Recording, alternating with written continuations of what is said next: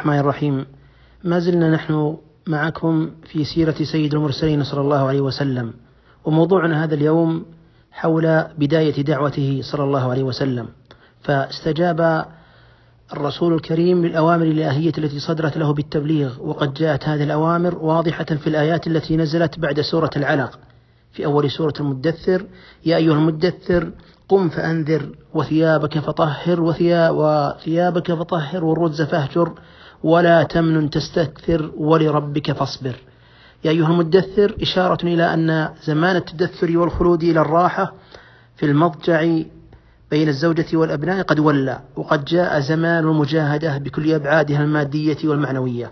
قم فأنذر إشارة إلى تكليفه بأمر دعوة كل الناس إلى الإسلام. وربك فكبر إشارة إلى أنه ليس في الوجود أكبر من الله سبحانه وتعالى خالق الوجود.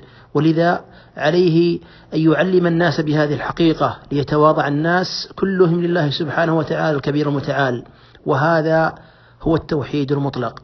وثيابك فطهر إشارة إلى أن الداعي إلى الله سبحانه وتعالى لابد أن يبدأ بتطهير نفسه ظاهرا وباطنا حتى يكون المثل الأعلى لمن يدعوهم إلى الطهارة بكل معانيها. فيطهر باطنه من الغل والحقد والحسد والرياء وظاهره من الأخطاء والمعاصي. وفي قوله تعالى والرز فاهجر إشارة إلى أن التوحيد الخالص يقتضي عدم تعظيم أو تقديس أي شيء سوى الخالق الله جل جلاله. ولا تمن تستكثر إشارة إلى أن ما خص به من منع إعطاء الشيء ابتغاء شيء أكثر منه.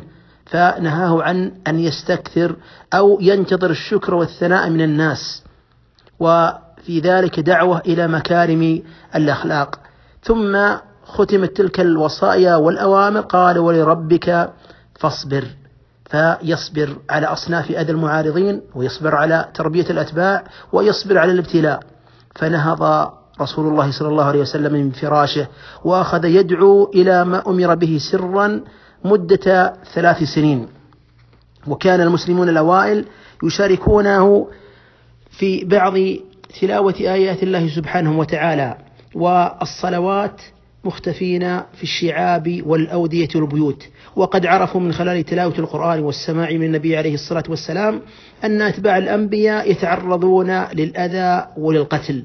وكان الرسول الكريم عليه الصلاة والسلام يربي أصحابه على التوحيد وإخلاص العبادة لله عز وجل وحمل هم البشرية وربطها بخالقها وإنقاذها من الشرك والاستجابة الكاملة لله سبحانه وتعالى ونزاهة القلوب وحب الخير للناس وتقوى الله والرغبة فيما عنده وابتغاء الدار الآخرة واتخاذ الأسباب والتوكل على الله جل وعلا.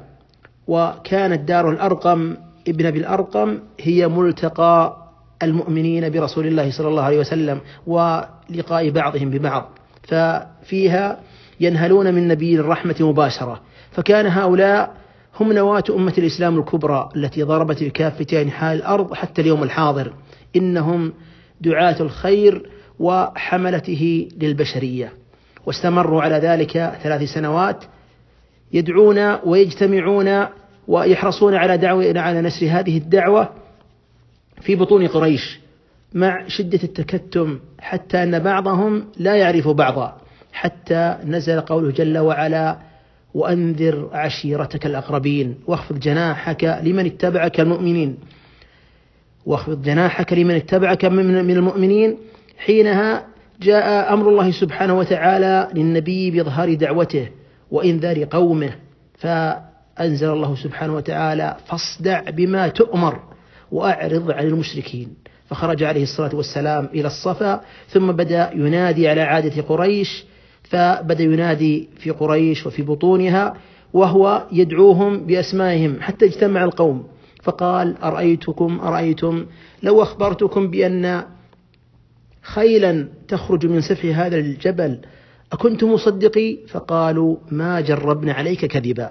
لقد كانت تلك شهادة له صلى الله عليه وسلم شهادة عامة من الجميع بصدقه.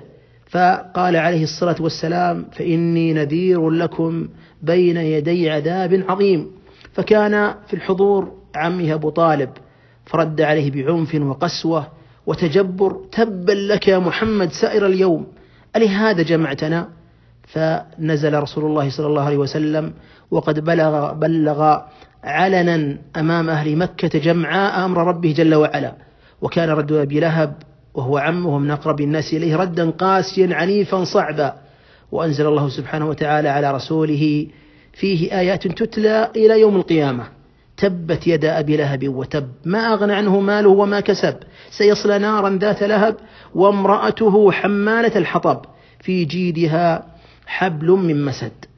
ولم يكن موقف العناد خاصا بأبي لهب بل شاركه فيه امرأته التي استمر أذاها للرسول صلى الله عليه وسلم. وقد ختم خطبته عليه الصلاة والسلام تلك بقوله يا معشر قريش اشتروا أنفسكم لا أغني عنكم من الله شيئا.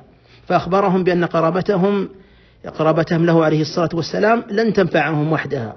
ولا يملك رسول الله صلى الله عليه وسلم شيئا لمن لم يطلب رضا الله بالإيمان والتوحيد والتصديق.